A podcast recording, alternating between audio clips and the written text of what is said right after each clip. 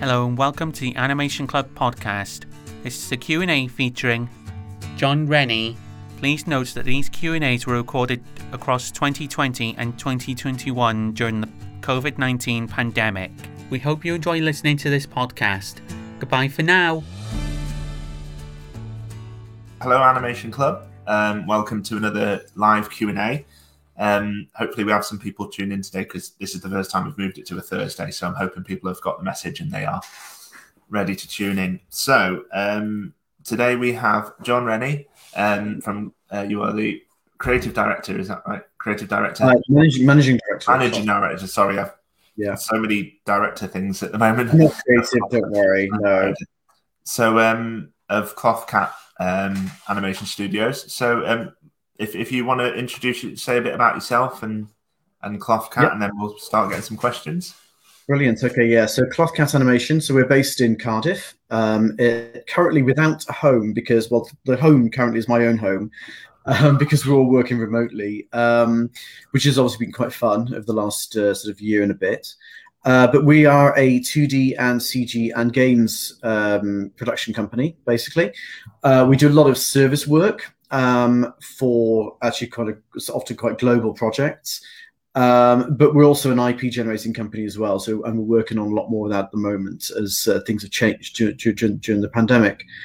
Um, so we have done a lot of broadcast 2D CG animation, um, sort of large episodes, like 26 or 52 episodes. Um, but we've also done a number of small projects as well, a few short films, and uh, a lot of the stuff we're developing at the moment is actually quite short form content for digital distribution. So, um, so yeah, so we're quite quite wide ranging as a company, and you kind of have to be in the animation business. Um, you know, certain people are able to specialize in a particular style or a particular look. Uh, but we've never really had much of a house style. We've always tended to work on other people's projects and work with other creators, which is uh, which has been a good thing. So um, so yes, we you know we're quite uh, quite quite broad in everything we do, really.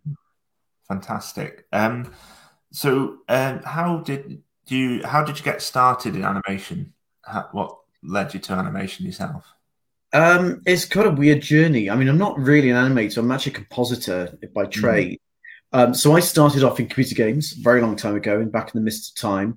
I worked for a company called Bullfrog Productions, doing games like Dungeon Keeper, Theme Hospital, and, and things like that. That some people remember, some people do not, which makes me feel very old. Um, and that was my first job. I spent three years doing that, and actually, that actually taught me a hell of a lot, uh, particularly about um, sort of managing a company, running a company, running a creative company as well. I didn't really understand it then, but I mm. can see the patterns and I can see the things that other people were doing then and I appreciate it a lot more now as well. I always wanted to do something to do with storytelling, filmmaking, or something. And because, you know, in, in the sort of late 80s, early 90s, when I was growing up, you didn't you didn't have DVDs, you didn't have uh, any making ofs, you just had films. And if you only really if you were anywhere near a cinema, um, you know, films turned up maybe three years later on TV on, you know, as a bad picture on BBC at, at, at Christmas time or something. So films were videos basically, or something you could watch on TV if there happened to be something scheduled. Uh, but you never thought you'd actually be in the film industry. Um, so I actually, after computer games, I went and I got sort of jaded about computer games very quickly. Once you once, once you work and your game and your job is testing games uh, for a living, which is basically playing broken games all the time, actually then going to do maybe filmmaking uh, would be quite fun. So I went to Newport University, as it was then, to do film video, uh, which is now USW, um, which is based in Cardiff. Um, and um, I did three years there. Then I graduated, and actually, st- when I was at university, I was doing a lot of visual effects work. It was the early days, it was like ninety, you know, sort of late nineties. So um, you know, you've got the big visual effect films happening. You know, early two thousands. You've got all those, you know, Lord of the Rings of two thousand and one, for goodness sakes. I was, I was in my third year before that came out. So all these big visual effects are all starting to use really interesting, interesting techniques um, that you can actually sometimes eventually now do on your home home computer. And I was starting to get into that system, learning techniques and trying to apply those best I could in very early versions of Premiere, 3D Studio, Max, and everything else. So, so I developed a obviously a taste for visual effects, and when I graduated, um, I went through various different small jobs, uh, as you do, and then an animation company called Dynamo in Cardiff were looking for a compositor. So I sort of used After Effects to do a few things. So I essentially blagged my way into the job by actually knowing a little bit about After Effects. And learned that way. Learned the hard, learned the cold face, as it were, uh, how to do the job and how to be creative, and, and also how to do everything by a deadline which was one of the biggest lessons I learned. Uh, when you're a student, you don't really have deadlines, apart from these kind of weird submission deadlines. Then you do everything until three o'clock in the morning. But in the real world, you have to do everything by deadlines, and you really do have to keep to them. It, it is important. So, um, so yeah, so I, I basically um, spent five years there, and that's how I got into animation. I, was taking my filmmaking into animation that way. And then, for various reasons, um, I left that job went back to visual effects again, do my own company, and then had, had the opportunity to start Cloth Cat. Mm. Um, Dynamo had got into trouble, so we rescued the projects from there, kept everyone going. And since then, I've moved away from VFX, moved more into animation, and now rather very much enjoy running a company uh, of at the moment 30 people. We were about 110 people at one point when we had a number wow. of large projects going on, uh, which is obviously very difficult to find everybody in Cardiff. It's a lot mm. of people move. Uh, but at the moment, we're about 30 staff working on The Rubbish World of Dave Spud, a series two of that. And then another team working on interactive work. Um, so they're working on apps and games and doing quite a few different projects there uh, using Unity and, and a few other things. Um, we've also got a team working on a CG project uh, using Blender and Unreal. So we're looking at real time rendering, also to mix with the game engine uh, rendering with uh, the game side of the company as well So the idea that we've got assets working for both, mm. uh, and a few internal IP projects as well. So it's quite varied what we're doing. Um, and at the moment, I'm sort of hunting for a new office because we don't actually have one. Uh, we actually gave it up at the end of last year when the pandemic was obvious it was going to uh, keep going. We're, uh, we're going to be able to be back in a space. There's no point paying for a space. So currently, um, Cloth Cat Animation runs out of my back room, uh, and everybody else is working in their home elsewhere. We will have a studio eventually, uh, but I think only when it's safe to do so. That's mm. the idea. Of course, it's it's quite handy with the with the kind of animation that you do that you can work on some of it, I guess, remotely. Oh, absolutely, yeah. It's, I mean, if we were doing stop motion, then obviously mm. that's much different. A lot of stop motion anim- animation projects have, have suffered. Uh, you know, have to treat stop motion like live action, really but with the luckily with the digital animation and to be honest because we were doing a particular kind of project with 2d animation and actually because it happened to be doing the project at the time which allowed us to do things remotely um, i don't we didn't have the pipeline to do it and we've been forced to experiment and do things now to actually fix that so we're already looking at doing home working anyway because it would have been a, it's, it's good for work life balance. We want to offer staff the opportunity and also access to staff, be, you know, beyond just the thirty minutes commute to our space in Cardiff. It wasn't really fair to keep asking people to do that all the time. Uh, particularly not when they got childcare issues and actually it's a work-life balance thing. Animation does become a young person's game because sometimes because of the fact that you move around a lot. You know, you know when, when you want a family, you want stability. Animation isn't always the most stable uh, industry to be in.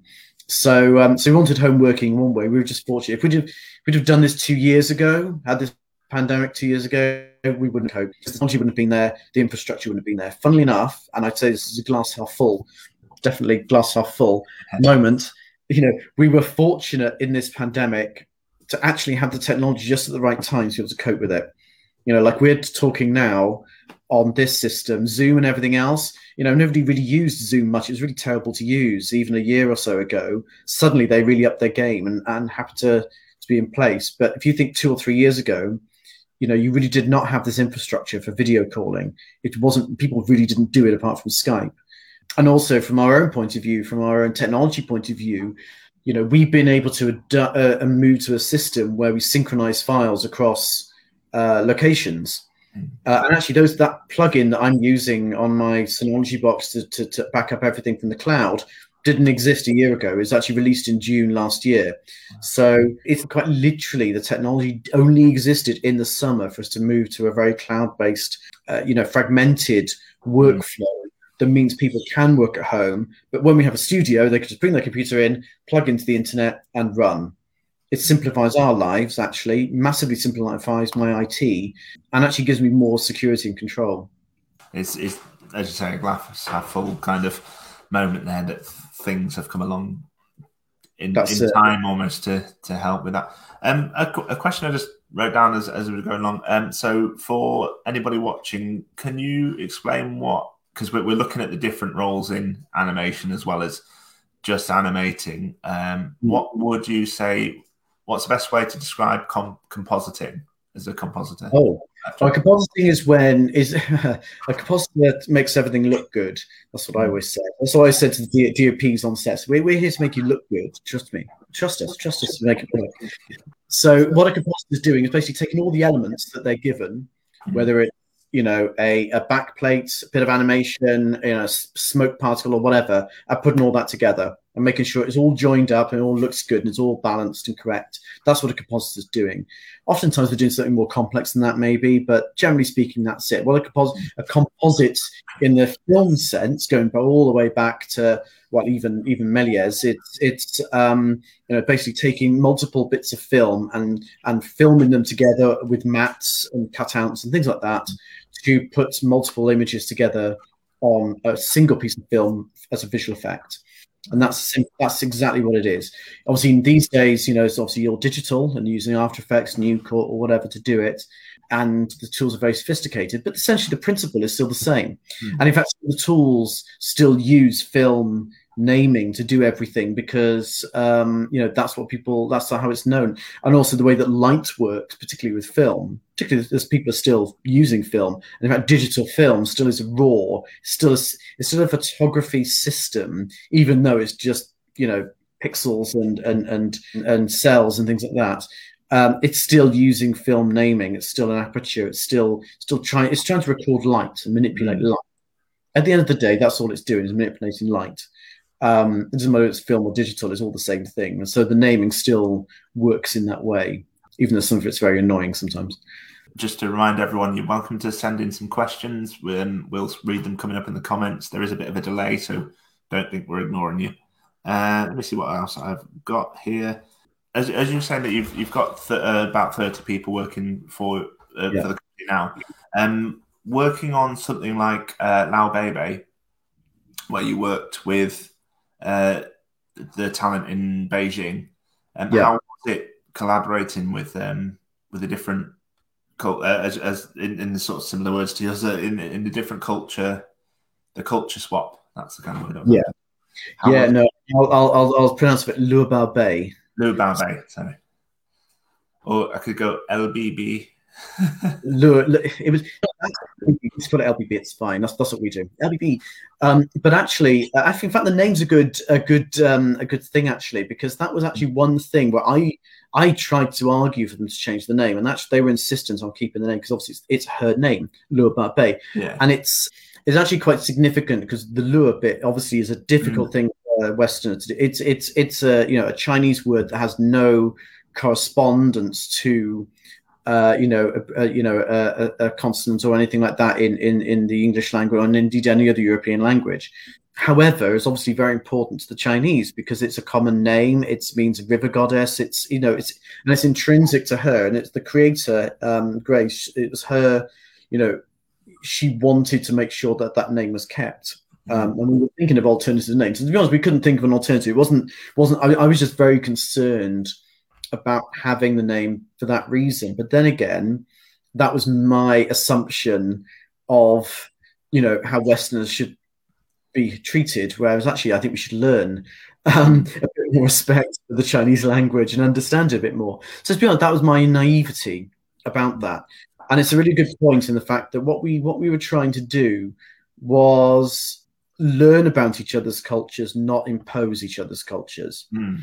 And that's the fun thing. Obviously when you're working with china you have to bear in mind they have a cultural imperative. I mean what we were doing we were a service company to Chi- a chinese company. So normally it's the other way around. We were service to them. So they came and said look we want to use the uk company because we respect the work that's done in the uk we really value it. We think it's a huge amount of work's done here. That's good. We want a uk company to do it. Willing to pay which is obviously very nice but we, we also want to internationalize a brand, you know, Luba Bay, that had never been outside of China and was actually very Chinese. We're very specific. They've done animations already. They've done a couple of series uh, and a bit of merchandise. But we knew watching it that it would never really work for international audience. It was very local, very specific. Um, had huge compliance issues uh, with some of the content where it was quite violent or uh, it, but also the storytelling was strange to us. It, it, it's it's very um, sort of uh, Chinese, perhaps Japanese, perhaps Asian in its storytelling because of the way that some of it's structured, and also taking a certain mythologies that we don't know anything about at all. You know, we're steeped in certain mythology in the West, which actually informs our storytelling, the way that we tell things, the shorthands we use. Obviously, in China, they have very similar things, but we don't know them. So, because when we see their storytelling, we think it's strange. It's perfectly natural to them. Mm. Uh, so you to India, for example, you look at the shadow puppets, and you know those the, the plays go on for hours about gods and everything else. And for us, it's it's impenetrable, but to them, it's everyday stories. And I think that that that in itself has to be respected. And, and I we went to Beijing to meet them, and obviously they to see us already, but we went to Beijing to meet them, and actually have a tour, a proper tour of Beijing, and actually go around it as a person living there, not just a tour. I mean, we did some touristy things, obviously, mm. Great Wall and Forbidden City and everything. You've got to do that. But what we did do is go to the local parks. We see how people interacted. We see how people used them, how the old people were, lived with the younger people, um, how they lived in blocks of flats, how they had, you know, certain things on the wall, um, you know, what, uh, you know, what superstitions they had, what this they had, and everything else. We, we kind of trying to immerse yourself in the life Mm. And we, even with Luo Bao Bei, I mean, we, we literally started again from scratch, kept the character and built everything else around it. We kept a few elements on from the previous series, like Pink Bear, but wove a new story. And we tried to come up with, you know, some high concept ideas. She, you know, working at a circus or something like that, but none of them were really working. And that's really because, really, it's about a little girl mm. learn to grow up being a good family member, having good, you know, being good friend and everything else. So it, it's about for us realizing actually we, it's it's about family, and that is common all over the world. Whether you're in a tower block in China or you know a suburban house in Cardiff, you know here, family is still family, and your extended family, the chaos of your family as well. Whether you have you know whatever family makeup you have, that's you know th- those experiences are common across the world, and that's what we made it. So we we ended up making it about um, a girl who happens to be Chinese, living in a neighborhood that's very China influenced, but not mm. could be anywhere in the world. Yeah. Um, certainly, it's the UK. It's somewhere in the UK that's a Chinese-esque neighborhood or something like that. It's got a few Chinese um, people in it, and so we tried tried to give it that mix. And mm. Faye, her, her friend, is actually Welsh in the in the in the series yeah. anyway. So we can make sure we got some Welsh in there. Um, and Faye is very, very, very Welsh. Mm. And um, but that that was it really to make it um, universal. Uh, and it and, and you know plays very well in Australia, for example, where there's a large Chinese expat community. So for them, for the second generation Chinese born outside of China in you know Australia to Chinese parents, and all the some of the demands that, that that they have, but also some of the influences that they have from, from Western culture as well. So I think what we try to do is bridge it and find common places rather than mm. insist too much on things being exclusive. I definitely got that feeling from it that it could be anywhere, uh, and it's quite a nice mix of everything. It could be mixture of different cultures in it. Uh, yeah, of course yeah. there is the Chinese culture, and then there's um, the Welsh character. Sorry, it's Faye. No. Yeah, that's right. Yeah, yeah, that's it. Yeah, fair. Yeah, we, we, did a in the second series. We did a like a little food competition. So Faye gets to do mm-hmm. laver bread, and oh, Labubi doesn't like it. So, um, so we threw laver bread in. I wanted Welsh cakes, but because everyone likes Welsh cakes, so you know, you could have baked stones, haven't you? I mean, and uh, what I then do is take baked stones to to to, to Chinese see, and they always they always are they're always after them. So. Mm. That's, that's usually my present. It's to go to the market in, in, in Cardiff and get the, from the Bakestone stall and uh, take some presents over with me. Brilliant. We've got a couple of questions. I'll go from the top. So we've got one from Fion. Um, she says she's confused by all the different roles in a studio. How are the roles spread out with the 30 odd people in Cloth Cat? Yeah, I think that's the thing. People assume that um, that animation is just people animating, but it isn't. So you've got, in fact, a good half the people on, you know, uh, half and half on, on any particular show are actually people not animating. They hmm. are rigging, designing, storyboarding, editing, doing the production management. Uh, you know, quite a large range of things, all the support stuff. So I think that's the thing is that in an animation company, I mean, I'm obviously running it, and I, mm. I most of my time doing spreadsheets and QuickBooks and, and everything else. Um, but I'm also directing a few things as well. But then I have a structure below me. So I have project management, and then we have people then who are, and then producer. I've uh, Ben, who's a creative producer on the interactive side. So he's managing those projects. I then have Julia, who's production manager, head of production management. So she's managing all the little projects and making sure they all work.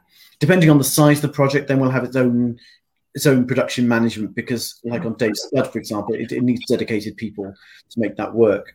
But really, what then what you've got on, you know, taking Dave Spud as an example, you've got um, you, we've we've got riggers, we've got designers, people who are building the props, building the characters, making sure they work for the animators, testing them, then go back. Then you've got layout, which is laying out the scenes ready for the animators. So they're making mm. sure the cameras are right, everything's in there, all the assets are in there, bringing everything into one in, uh, one thing. So the animator, all the animator has to do is to open it up and then start blocking. Uh, then you've got obviously the animation team, um, who then render using our render farm system, which at the moment is in a uh, an IT room somewhere in, in Cardiff Bay. Um, thankfully, all very remote, um, which is good. And then we got Kadisha who's editing, uh, Dave Spud as well. So she's put, bringing all that together and making sure it all works. Uh, and then because we're working in conjunction with a company in London, Illuminated, doing Dave Spud, they are then taking the final shots, final edits, and finishing everything there. They, they provide us the storyboard and, and, and, the designs, but then we take it over from that point and hand it back. So on Luo Bao Bei, we did everything. We did everything from write script writing all the way to the final delivery. On Dave Spud, we just do the middle bit. Uh, and you know, other projects we do different bits. It just depends on the financial makeup of the project or, mm. and the global makeup of the project. If we're doing a co-production, say with another country, we'll be then dividing the work accordingly. So it just depends on the product. But you know, pretty much you've got that production system going through. And actually, a lot of people think that they can, you know, the, the pinnacle has to be animation, but actually, there's plenty of other jobs in animation that don't involve just animating that are actually mm. quite highly sought after. And if you're willing to actually experiment a bit, uh, there's there's quite a lot out there. So you know that that's on the games side. Then you've got programmers, but then actually you've got the same kind of artists as well. We have artists and programmers sitting next to each other. And part of our push to do game engine rendering is to have all the assets available for both animation and for games at the same time, mm. uh, building up content that way so that we're not chasing, you know, once we finish an animation, they want to do some interactive, we haven't got to rework all the assets. Actually, everything's already there in place. So that, that's been our big experiment over the last few years.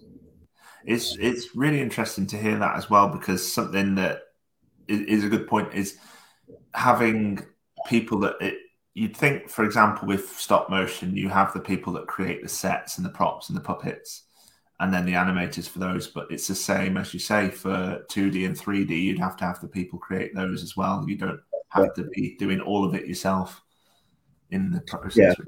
Well, everything has to be made. Everything, everything in animation has to be drawn, created in some way. Even if you're using photographic elements, you're still going to get the photograph and get the right ones. Mm. You can't can't rely on Google image search for that one. No, no. Uh, anyway, just don't tell anyone that. I, I used to do that all the time. Just go and give Google's image search and then tweak it a bit in Photoshop, and then that's fine. That'll do. Um, I, had, I, had, a very quick turnaround on some of those projects. That's why. Mm. But um, but yeah, you know, in the end, everyone, you know, organ- organization of a project is deeply important because actually you've got huge, very strict deadlines. Animation, really, if you want to look at it, is, is, is manufacturing. It's it's a production process, and it, you you, you can't take as much time as you like. You've got to get it delivered and right and on time. You're paying people by the day to sit there and do the work, and you're being paid, you know, a fixed budget by your, you know, the people giving you money in order to make the stuff. So, you know, and that's, you know, in the case of Dave Spud, you know, obviously we, you know, it's not our project necessarily. We're we're servicing the animation, but mm. we've also got to make sure that we are uh, doing a good job and, and it's handed over and talking, you know, working with the director who's also remote as well. Um, you know, but we in some ways we're already used to doing it. We're already used to working with multiple locations and multiple people. So when the pandemic came along, it was just a matter of getting the crew to be at home. Mm. But the reality was, all the conversations we were having really with our, you know, production partners, it was all remote anyway. Sorry, while while you mentioned Dave Spud, I'll I'll come back to a couple of these questions. But uh, Wilfred is asking, well, he says that Dave Spud's really cool, he's, and he's asking, how do you know that people would appreciate the humour? I guess, as you said, you weren't yeah. at the writing stages. I think we're not writing, but but no, I mean the thing we got involved in it quite early before the writing even started. So Ed, who's the director, Uh, you know, obviously, and there's a few scripts available uh, that you've done. So it was it was a kind of a no brainer. Once you read them, when, when, when you look at it and you kind of think it may not work, but then you read the scripts and they were just so funny and so wonderful and so touching and so you know so natural. I mean, a lot of it's based on Ed's family and and kind of. I mean, obviously not real, literally, because Mm. that was strange. But, um, but you know, a lot of it's based on his own family experience and things like that. He's he's, he's written it or, or you know created it from the heart. Mm. Uh, and you know, it comes back to Luo Bao Bei as well. In the end, you create it from the heart. You create it from what you know. Grace, who is the creator of Luo Bao Bei, she said, "LBB is love." That that Mm. was really what she said, and it was, you know, she didn't speak English uh, much English really, but particularly not at the time. She speaks more English now, but um, but then it was you know difficult for her to communicate creatively Mm. but she was very clear about what she wanted to see, and and, and it was it just had to be simple, really. So with Dave Spud as well, it's you know it, all the good shows are written from the heart. Really, you can tell the ones that are you know uh, uh, uh, the cash grabs. Mm. Um, as much as I'd love to have one, believe me, I would could really do with a cash, and I will end up doing one inevitably just in order to have uh, have that. But you know, the the best ones that land stay with us Mm. are ones that from the heart. I mean, Cloth Cat is named after Bagpuss. It's named after the Sagio Cloth Cat. Yeah. Um, you know, that was my favorite when I was growing up, and that was all made in the small film studio down in Kent Mm. with a little window that was that the side of the barn or something like that, and it was his, his daughter. It was all made in stop motion. I mean, you know that that love of storytelling. In the end, storytelling is so very very simple. It's and can be boiled down to somebody sitting around a campfire telling a story, but you've got to tell it with. You can't just repeat the words. You've got to tell it with love Mm. um, and energy and interest, and that's how how you hold people's attention. It's acting, and in the end, that's all animation really is: is just acting through a puppet. And you know, my long rambling discussion here. I mean, you know, that that's the best animators, the one that understand how to act through a puppet um, and to bring them to life, and that's really all you want to see. It, it's not a technical thing; it's a creative thing, and that hasn't changed since you know animation started. Since Magic Lantern shows, for goodness' sake you know, since in you know, if you go to India and you watch the you know uh, Shadow Puppet epics, it's the same thing. They're, they're they're acting, they're telling a story, which is also why I don't think you'll ever have virtual actors because in the end you still got to drive it with something that's a human emotion. You know, I, I don't I don't think it'll ever be replaced. It's too much hard work. it uh, there's some really nice points in there, and it's it's, it's a nice um, it's it's along the lines of something that I say, which is it's it's one thing to make something move, and then you've got to bring it to life. It's Yeah. that kind of thing. You, it's, you, you've got to fill it with life and love, and it, Yeah, It's, it's we help. Um, I mean, when we had the studio, we, we uh, sort of let it out for life drawing classes, for example. You can't get away, even if you're using all the digital tools, you can't get away from the fact that you're still bringing a, a, something. You need to make something breathe. You need to make something react. You know, the Pixar logo is a perfect example of that. You know, it's it's um, you know Luxo Junior. Well, you know, it's an inanimate object brought to life and and and, and playing around with a ball the whole point of that was that John Lasseter wanted to show that computer animation could have as much depth as drawn animation. The challenge for him really was actually, you know, I might as well use an inanimate object and bring it to life to show that it can work. Um, and he did, and that was, you know, the early '80s, and the rest is literally history. So, um, you know, and and and now, well, you know, he's, he's fallen from grace now, but obviously pretty much Pixar took over Disney, really, if you want to look at it that way. yeah. So in terms of animation. Um, sorry, I'm going to catch up with some of these questions. So we've got a, f- we've got a couple from Wilfred that are similar, so I'll put them together. So, what's the favourite project you've worked on, uh, and what are you most proud of? So, could try and incorporate. Oh God, I don't know. To be honest, there's been so many. I mean, this, the trouble is that I've had so many different kind of varying careers. If you see what I mean. Yeah, Um, you know, started off with computer games. I loved working on Dungeon Keeper.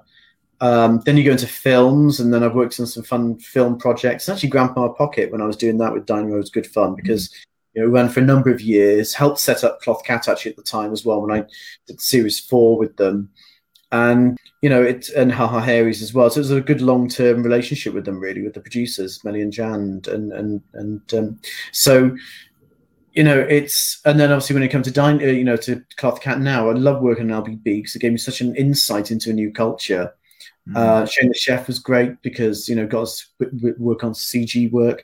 Ethel Ernest, I see Net mentioned there as well. We got to work on a you know hand drawn feature film, which you know uh, I sadly never got to meet Raymond Briggs. It was too late to do that.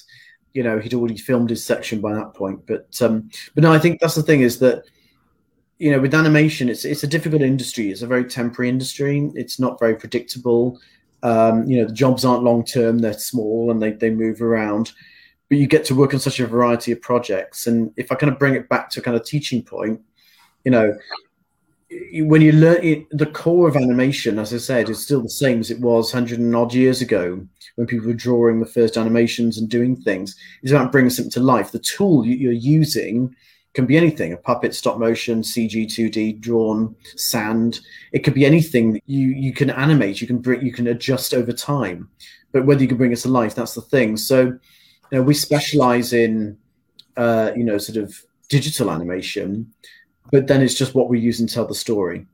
And you know, with Ethel Ernest was a great example actually um, of um, yeah we so yeah somebody asking why we did the ink and paint yeah so we that was all done in TV paint that's all digital actually but it's taken from uh, watercolor splotches and and things so it was all composited Nuke, it was all composited digitally. However, the underlying texture is real watercolor. You still can't get away from that. You still of get away from the imperfections. You know, we put we actually added a lot of imperfections into it to make it feel as if it was fully hand drawn. But the reality was, it was all most of it digital.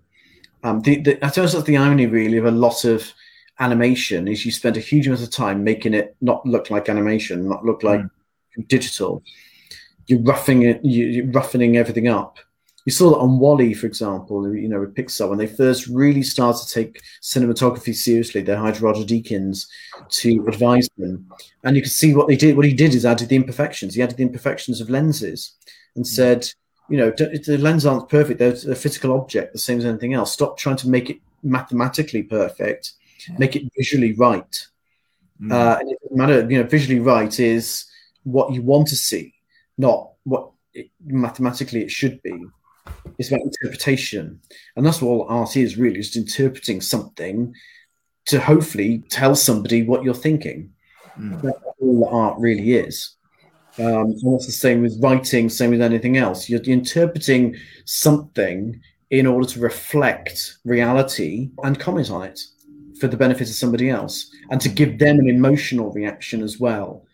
That's the key thing so you know a lot of people you know art is sometimes impenetrable but sometimes that's because probably people are overthinking it a little bit too much mm. it's well it's like uh, an example of how effective the imperfections are is yeah. with Aardman with their film Flushed Away. So that's their first, I think it was their first attempt at a 3D. Yeah. Um, and you can tell the difference because they've got the same style, but the thing that's wrong, well, not wrong with it, but the thing that's different about it, the characters don't have the thumb marks, they don't have exactly the the texture on them that they'd have if they were yeah. objects that they have, and that's what they yeah. are known for leaving that in because it adds the warmth to it and the. That's it. Yeah. yeah, yeah, yeah. Just you have to do the imperfections of reality, um, mm. and that makes it more organic then, uh, which is very hard to do in CG sometimes. Um, you know, it is it is challenging, mm. um, but then sometimes those five percent extra details make all the difference um, and make it not look too clean. But there's always, there's always a place for clean as well. So CG animation can be clean as well. It doesn't have to be imperfections, mm. but it still it still has to have an artistic intent. Mm. Otherwise, it's just load numbers and it loses some meaning. Then I think. So Wilfred's asking, what advice would you give to young people thinking of getting jobs in the animation slash gaming slash film industry? You know, I, am not going to say where to go and do it because everything mm. changes all the time. There's plenty of obviously universities there. Um, university is probably a good route to go. I would say rely on it. Use it as a safety net for yourself for three years in order to find an option to trial things. You're going to have to teach yourself a lot of things uh, because really universities can't teach all the software Uh, but then again, you know, 20 years ago when I was learning, I had to learn everything from manual, you know, from printed manual, for goodness sake. Now you've got everything on, on YouTube.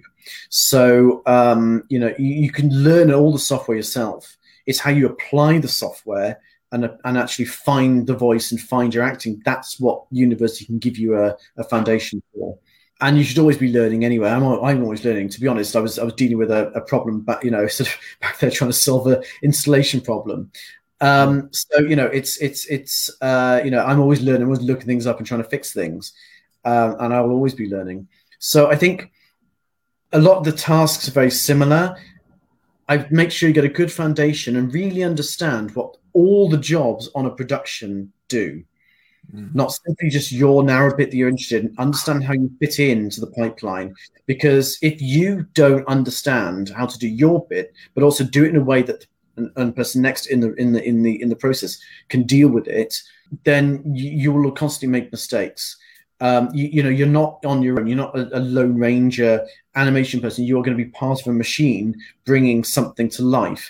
You don't. You do your job properly.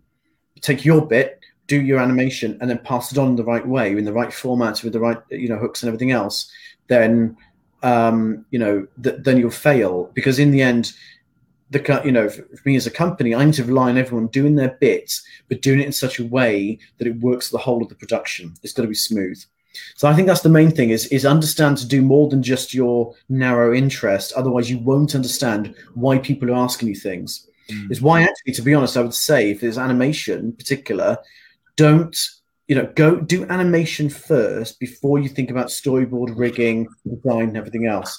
If you don't understand all the pre-production jobs if you don't understand what why you're storyboarding something why using certain camera angles or how you want to optimize the you know or not see certain angles and and why people might be shouting at you because you you've designed, you've done three different angles and they've got to draw the background suddenly rather than just one. If you don't understand how to animate a character you how to rig a character for animators you can learn the process of rigging, but if you don't understand why something doesn't actually work for an animator or why the legs don't shouldn't bend that way, it might be correct based on the tutorial you did. Mm. But you as an animator should understand why something needs to be rigged in a certain way and how to simplify it and how to make a common rig perhaps for, for multiple characters. Same thing with design. You could be a character designer. Mm. Often people find you know make make a easy route, but actually.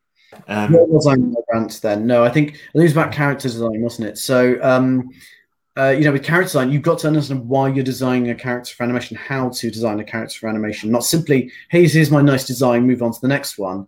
If hmm. you've done things like, you know, put joins in the wrong place, you've added too much decoration, and done a pattern on the shirt, which we can't animate. You know, particularly with 2D animation, patterns are very difficult to deal with. Uh, particularly, you know, if you want to do a limb joint, then you hide, you're going to hide the limb joint under common color. If you suddenly mm-hmm. put a texture like this on there, it's very difficult to handle. So all those kind of things, you really got to understand why you're animating, how to do it, and what an animator's you know, you don't want to get to the point of animation and everyone goes, hold on, we can't use this. This isn't rigged correctly. This doesn't have many features. You've, you've overdone this. This is too complicated. This pattern's not going to work. The moment I move the arm, it, it moves up and, you know, it suddenly stretches. All those things you, you've got to understand. The pre-production uh, team are all there to support the animators to make sure they've got all the assets they need to do their job quickly and efficiently in the same way, the compositor needs to make sure that everyone's exporting all their shots correctly and in the right place. Otherwise, the compositor can't find them. Which is mm. how you know, for me, I had to come in and instigate a lot of file naming conventions. It's very boring and very admin heavy. Mm. But you don't get the admin right, then you can't find anything and you lose things. And your version, always using version numbers properly. Don't put final on anything ever you know, just version up, version one, two, three, four. Never put final anything because chances are nothing's ever final mm. um, when it's finished. So it's all those things where you know you you've got to learn. You've got to learn how to be a good, efficient worker, and to, and to be part of the team. So hopefully, you know, uh, to get a step up in the industry is actually about practice and about learning how to fit into a group uh, because you're never going to be working on your own. You're always going to be working with other people. E- even if you do your own projects, even if somebody is hiring you for your style, you're probably still going to be then directing people. So you're going to learn how to direct people and manage people. So I, I, would always say, you know, don't run off and try and start a company straight away mm. because actually you won't understand what to do. You won't be prepared for it. You'll be inexperienced. Actually, go watch other people work. Go and look at other companies. Don't rush into doing something when actually you you could learn by watching over other people's shoulder and be paid for the privilege as well. So that's how I learned. Really, I mean, I, I started the you know, Cloth Cat um, you know, sort of nine years ago, really. There's a few other things, but I had a few false starts before that. Mm. When I was very experienced, had no idea what I was doing, and I'm really glad they didn't succeed because I, it would have been a nightmare. I'd have lost a lot of money, and I would have been incompetent. I've had to learn a lot, and I'm still learning now. You know, every, every day something crops up that is a challenge for me to deal with that I've somehow got to figure out. But that's life life is a series of challenges. You just got to figure out how to how to deal with, and that all comes down to education and experience. You're always going to be educating yourself. So much good advice and and background into into that and there, and like you say as well, you're always learning. Uh, I feel the same. I'm always learning things, and it's good to do mm. your own research on things. It uh, I found in university was the same. They were there in one sense, but then if you don't do anything yourself, if you're relying on it being the university, if, if you don't do anything, you don't yeah. connections, you won't learn the extra things that get you get you through it. So it's uh, yeah, yeah, no indeed. Um, yeah. Any other questions that uh, need answering? I don't know. I don't any other questions in the comments yet, um, but I'm sure there will be in a second. I'll just see if I've got any more on my list because I know we sort of answered them as we went through. Oh, do we have, we have one there? Do, do I turn to personal projects? Oh, I wish. Um, I mean, in a way, everything's a personal project with Cloth Cats. It is my company. Um, so you know, it's it's. But I mean, I stopped doing filmmaking a little while ago, and it, I do regret not being able to do it. But then again, a lot, you know, funny enough, this has come up a couple of times recently with friends of mine actually about concerns that they're not following the path they set for themselves or I'm not achieving my ambitions or anything else like that. And I went, you know, to be honest, I mean, I, I've, I've moved from career to career. And what I learned to embrace was the random um, and not worry too much about achieving a set thing. Oh, I must be a director. I must be this. I must be that. Mainly because actually, when you realize actually most people on anything are never going to be a director because there's only one director on a film there might be several thousand crew. Well, you know, and they're not all going to be directors. So actually, in some ways, uh, you know, find find a good niche for yourself and settle because actually get really good at that and you'll be well paid. Um, you don't always have to be moving up. Chances are you probably price yourself out of the market if you do. Um, and actually, you've become overqualified. A friend of mine is complaining at the moment that he can't get out of a job because he's paid reasonably well, and he's actually overqualified, but he's not unhappy doing it. So mm. he's applied for the jobs and then got turned down because they said, "Well, you're taking a pay cut and you're overqualified. This doesn't make sense. You know, you you want to leave soon." Like, well, so in the end, actually, he he kind of he kind of moved up too fast. Mm. Uh, this is in education, this is not in animation, mm. but but it's a case in point where you know it's it's you know take your time with it and find a good balance. And if you actually you know, my, my brother works on computer games. He just does programming. He he could move up into management if he wants to, but he couldn't. He doesn't want to. He wants to program. That's what he enjoys doing, and he's happy staying the level he is because um, because he knows a it's respected, uh, it's rewarded, but also he is able to do the thing he loves. You know, I, I don't get to do personal projects really because I'm managing a company. Mm. Uh, I don't get to animate. I don't get to do compositing anymore, but that's my responsibility, and I took that on but not everyone can run a company. Uh, and goodness, I can't. But it's it's not everyone has to either. You know, mm. I, I think that's the thing that actually you can you, you can actually find a lot of reward in in doing a good job well mm. and being part of a good team and making sure something works. Ambition sometimes will take you too far. I think it's, it's, good to have a balance. You know, you may get to direct something, great. You know what? But then look at how you can then you can fit in with a job elsewhere, some, you know, somewhere else. Mm-hmm. Um, you know, who knows if all this changes tomorrow and you know Cloth Cat changes, I'll go and do something else.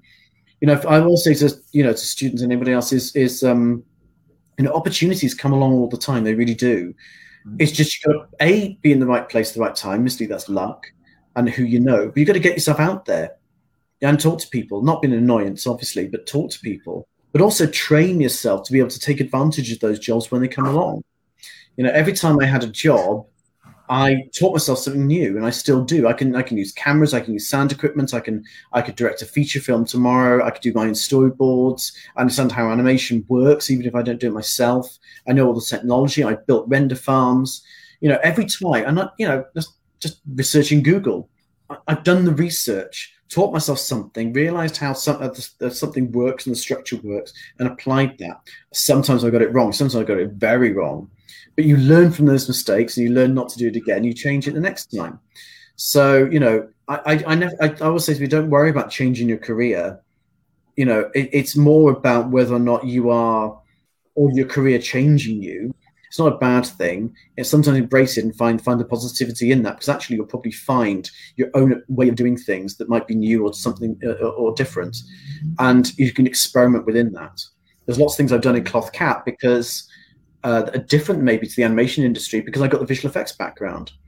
Mm. Um, and I my, my experience of workflows and managing workflows and things. So I brought a visual effects kind of like workflow into animation that means we can automate a lot of our tasks. Well, a lot of animation companies are still using spreadsheets to manage their projects. Well, we're using ftrack and Deadline Manager, and everyone just presses a button. It goes off to Cardiff and renders and goes into the cloud there, and MPEG 4 goes over there, and a movie goes over there you know it's it's that kind of mixing up that knowledge mm. is important for solving creative problems and that's all you're doing when you've got a creative company is you're solving creative problems you, you know there's always something else to do differently so my, my, my, personal thing now is I take photographs and I have an Instagram. So that's my little creative outlet. I went to London over the weekend for the first time since August last year. I've actually got down to Wales um, and wander around to Greenwich taking photographs. That keeps me happy for, for a little while.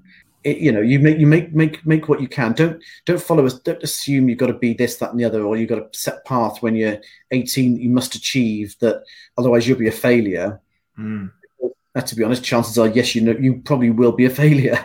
Um, there's, there's there's only so many jobs out there, and a lot of people learning animation. Mm. Um, not everyone gets that chance, but you've got to be ready to take it when when that's really nice. The I mean, I felt something similar quite recently, really, of um, feeling almost almost like a fraud by saying I'm an animator because I've not mm. done many animations per se. It's more I I. But when I look back at what I have done, the the I teach more than I do my own projects, and I have worked on things with people and collaborated. So it's not yeah. about having a show reel of all the animations I've finished. It's not about making loads of short films, although I like short films and music videos and things. I've had input into those, but it doesn't mean that I'm not an no. animator. I know I know it. I'm passionate about it, and I help others to understand it and, and get around it. And and it, feel, it made me feel a lot better knowing that, accepting it that way, not thinking I should have done this by now. I should be this far, I'm I'm not far enough. It's it's nice to accept yeah. that there yeah. are different levels of things, and and as long as you're happy with it as well, if you can yeah. still be. No, you know, not everyone's going to get the chance to run an animation company, but then yeah. again, most people shouldn't. To be honest, it's not. You need to know a hell of a lot to do this, and I've learned the hard way how to do most of it. Mm. You know, I, I, spend a lot of my time dealing with tax, dealing with you know HR issues, dealing with employment, you know, law, you know, maternity cover, you know, all these things that actually has nothing to do with animation. It's just about managing a company, and that's what people don't understand. You know, it, it, the idea of running a company sounds great. Oh, you get to run a company and be in charge. Well, actually, the reality of it's not that fun. Mm. It's like acting. You know, it, everyone thinks, "Wow, a film set." The reality of acting is, you, you know, you're made to stand in front of a load of people who are incredibly bored and want to go home. You're supposed to mm. emote in a costume that's held together with pins in a drafty studio somewhere. If you're lucky to be in a studio somewhere, uh, and you've had some slightly dodgy craft services, and you're wondering how close the toilet is. So you know, acting is not you know the glamour of the creative industries is there as part of the selling of it, and of course, mm. this glamour. But the reality of it is, you're doing a hell of a lot of hard work and you've got to make sure you're paid for it at the same time because a lot of people are willing to do stuff for not many money uh, and a lot of people are willing to take advantage of people who are willing to do it for no money mm. so you know you've got to be very careful with with how you're selling yourself as well as selling you know as well as working uh, for other people as well. Mm. Is uh, what I found here as well. The way that we work, it was such a small team at the start, so people had more jobs, like put on many hats, as yeah. it were. And it's the same sort of thing. Is once you found one that you can concentrate on, it makes it a lot easier if someone else is that you can delegate or you can work on. You don't feel like you have to do everything. Yeah, that's what makes it harder. And if you enjoy something, you can put more effort into it if you just focus on that. Yeah, exactly. Yeah, it's learning how to work with other people and actually delegate, but also respect other people and, and collaborate. So you're always going to work in a team one way or another. So yeah. yeah.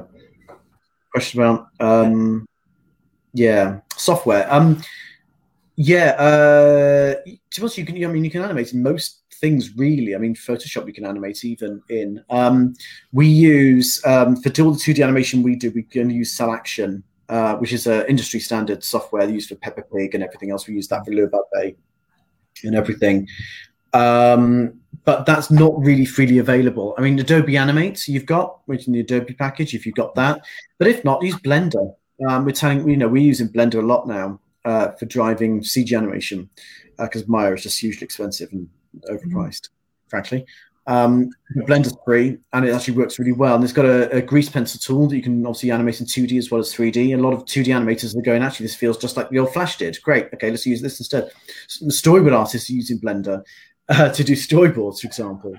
Actually, Blender is actually proven a real boon, I think. The animation industry is going to change a lot of things. And it's open source, so you can freely download it. It's fine. Then, I mean, Toon Boom is the other 2D animation software uh, that you get, but again, that's quite pricey. Although I think there's there's kind of learning versions available.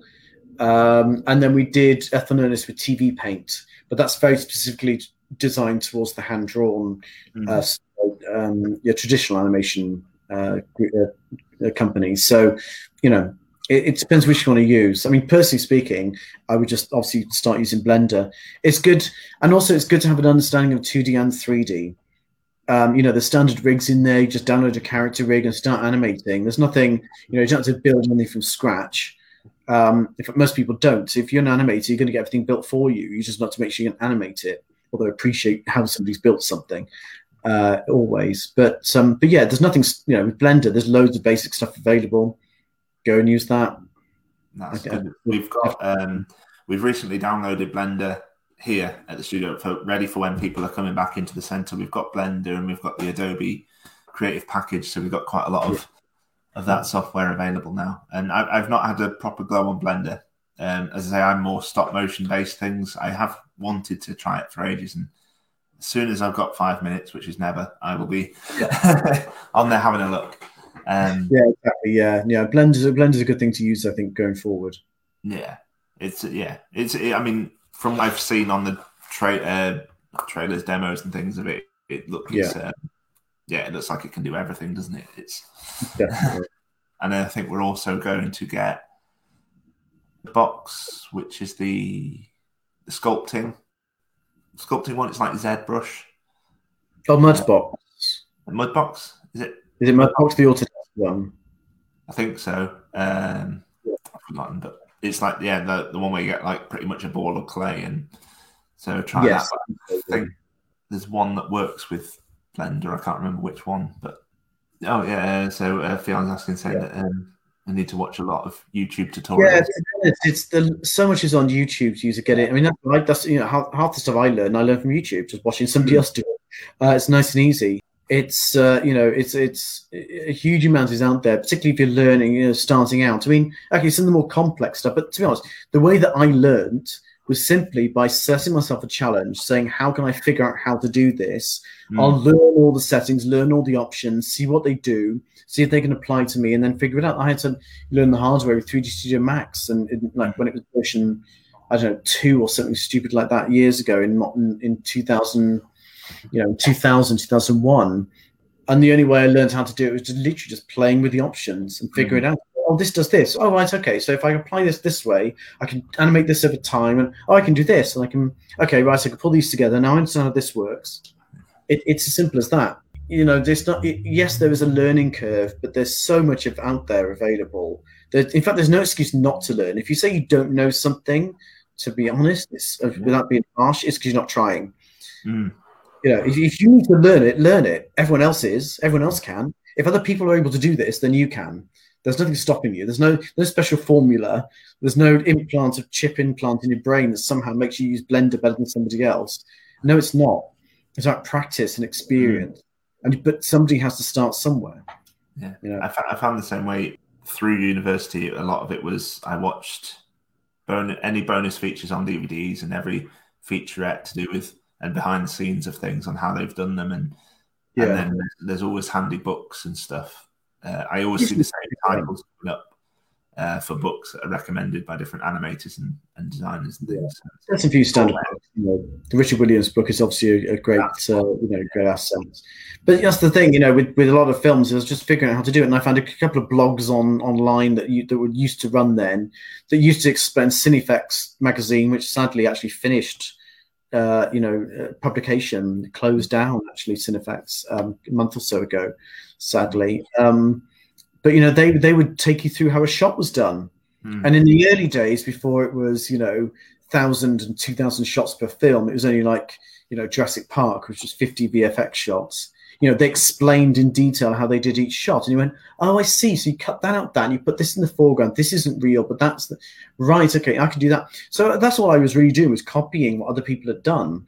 Hmm. And when I was doing green screen and blue screen, when learning the hard way of how to deal with green screen and blue screen, I go, oh, right, this didn't work, that worked. Oh, this needs to be this clean, and you don't put a white balance on the camera or anything else like that. It was a, a huge learning curve just getting that right. Yeah. Um, you know, because I had that actually with uh, where we did a, a project and that the the DOP insisted on changing, doing a slight white balance adjustment on the camera as he did on set on the green screen, and we let him do it. And it was a nightmare because, of course, it changed the color, and I didn't realize at the time. I, I had no experience of, of cameras, so in some ways, it, it taught me to put my foot down with with other people on on when you know technically more than they do Mm. about why something needs to be the way it is. Uh, it's not. It's not. It's not that you're in, impeding their creative abilities. It's simply that you say no. If you want me to make you look good, you have to make sure I technically have everything I need to do my job. And that's that's really what anything is in a production line. You know, because you're an animator, you're relying on the layout artist to put everything in place for you. You're relying on the rigger to rig everything properly for you, and designer to design it so that you don't have too many complicated joints and things like that to animate. So it's actually going to take you away from doing the the, the, the core, you know, artistic animation. So the core acting. If you're spending all your time animating like wafts of hair, Mm. then what that's of everyone's time. So it's all those things. That's that's why you should learn, you know, and actually un- really understand animation first, so you understand why something is drawn, designed, storyboarded, why that particular shot is set up that way, uh, and you understand why it's done that way. If you don't understand why, you're not going to understand how. You know, the best uh, tutorials I had when I was at university was the it was cinematography where he forced me to question why I'd made certain choices. And I said, Well, I don't know. I just wanted this shot. He said, But why? What, why that shot in particular? Why not mm. this shot? And he forced me to justify every one of my decisions because that's really all you're doing is basically making decisions and put them into practice. The decisions you're making are your intuition. And that's all creativity is. Ev- everything, every job is creative, really, because your decision making is driven by your intuition and experience. At the beginning of your career, you don't have much of either. So it takes you a lot longer to get to the end result if you get mm. there at all. The ones that embrace their intuition and experience but understand how to do things fast and efficient, those are the people that work well creatively. Yes, there's creative inspiration, but the only reason they're able to have that inspiration is they're able to understand the messages or the, un- the thing they're looking at or what's giving them inspiration and understand how to put it into practice you know, everyone can have inspiration about a story every day. You know, every, when you're walking down the street, you see somebody, there's a story going on there of two people hmm. arguing. Well, you know, all it takes is somebody with a certain experience to say, actually, that's a good springboard for something. I can apply that somewhere else. You know, that, that, you know, when you watch in Hollywood films, I've been watching uh, in lunchtime Halston on um, Netflix. It's obviously about fashion designer. Well, you know, he, he, he defined an era of the 70s with his fashion but where was it coming from? What was he you know reading? It's, there's quite a fascinating scene where he's, he's creating a perfume, and all the perfume elements are from his childhood. Uh, I mean, sure, it's dramatized. I'm sure it's not necessarily what really happened. The whole point was all of his inspiration was coming from a real place. And he was creating it for a time and an energy that actually doesn't exist now, but existed then. So he's responding to his own triggers and he's applying them and refining them and making an almost laser pointed uh, idea and marketing that and selling it. And that's really anyone's doing. I mean, you know, this glass is designed by somebody. You know, this you know, everything in this room is designed by somebody. It manufactured, sure, but it's designed. That's a mm. creative thing. Um, and that's all you're doing when you're doing animation is you're making tasteful choices about acting and applying them as quickly as you can and efficiently as you can so you move on to the next one. And the best people who do that are the best people who get paid the most. Sorry, I just realised we're we're running out of time, unfortunately. Um, I see that Shane's joined us at the end. Sorry, Shane, but you'll be able to go back and, and view it from the start if you like afterwards. Um, but yeah, um, yeah, thank you very much for talking to us. It's been it's been fantastic, very insightful, and some really good insight and, and advice, advice advice in there. It's been fantastic. Um, I'll just say a couple things before we go. Just a bit of news. So next Q and A we have. Uh, let me try and see if I can get the names right. We've got Chloe Denevieve, I like to say, and Muziza. sorry, I said it right earlier. Muniza Fatel from Blue Zoo. They're two animators from Blue Zoo, um, and they'll be joining us uh, next week on Thursday from four till five, um, and that's where we're changing the layout of the Q and A's. We're going to start uh, inviting members of the Animation Club in to co-host the Q and A's. So we'll have Fiona and Envis joining us next week to co-host that uh, that Q and A. So um, that's where how everyone can start getting involved a bit more, um, as well as still taking comments, uh, taking questions from the comments as well. So I'll post some more things about them afterwards. But um, yeah, I'll say thank you again to John Rennie. So thank you very much for talking to us, and yeah, it's been it's been a pleasure. Thank you very much. No problem at all. I'll end the live now. See you next week, everyone. Bye bye. Thank you for listening to this Q&A podcast. We would like to thank John Rennie for speaking to us and the Animation Club for their hard work. We hope that you enjoyed listening to this podcast. Goodbye.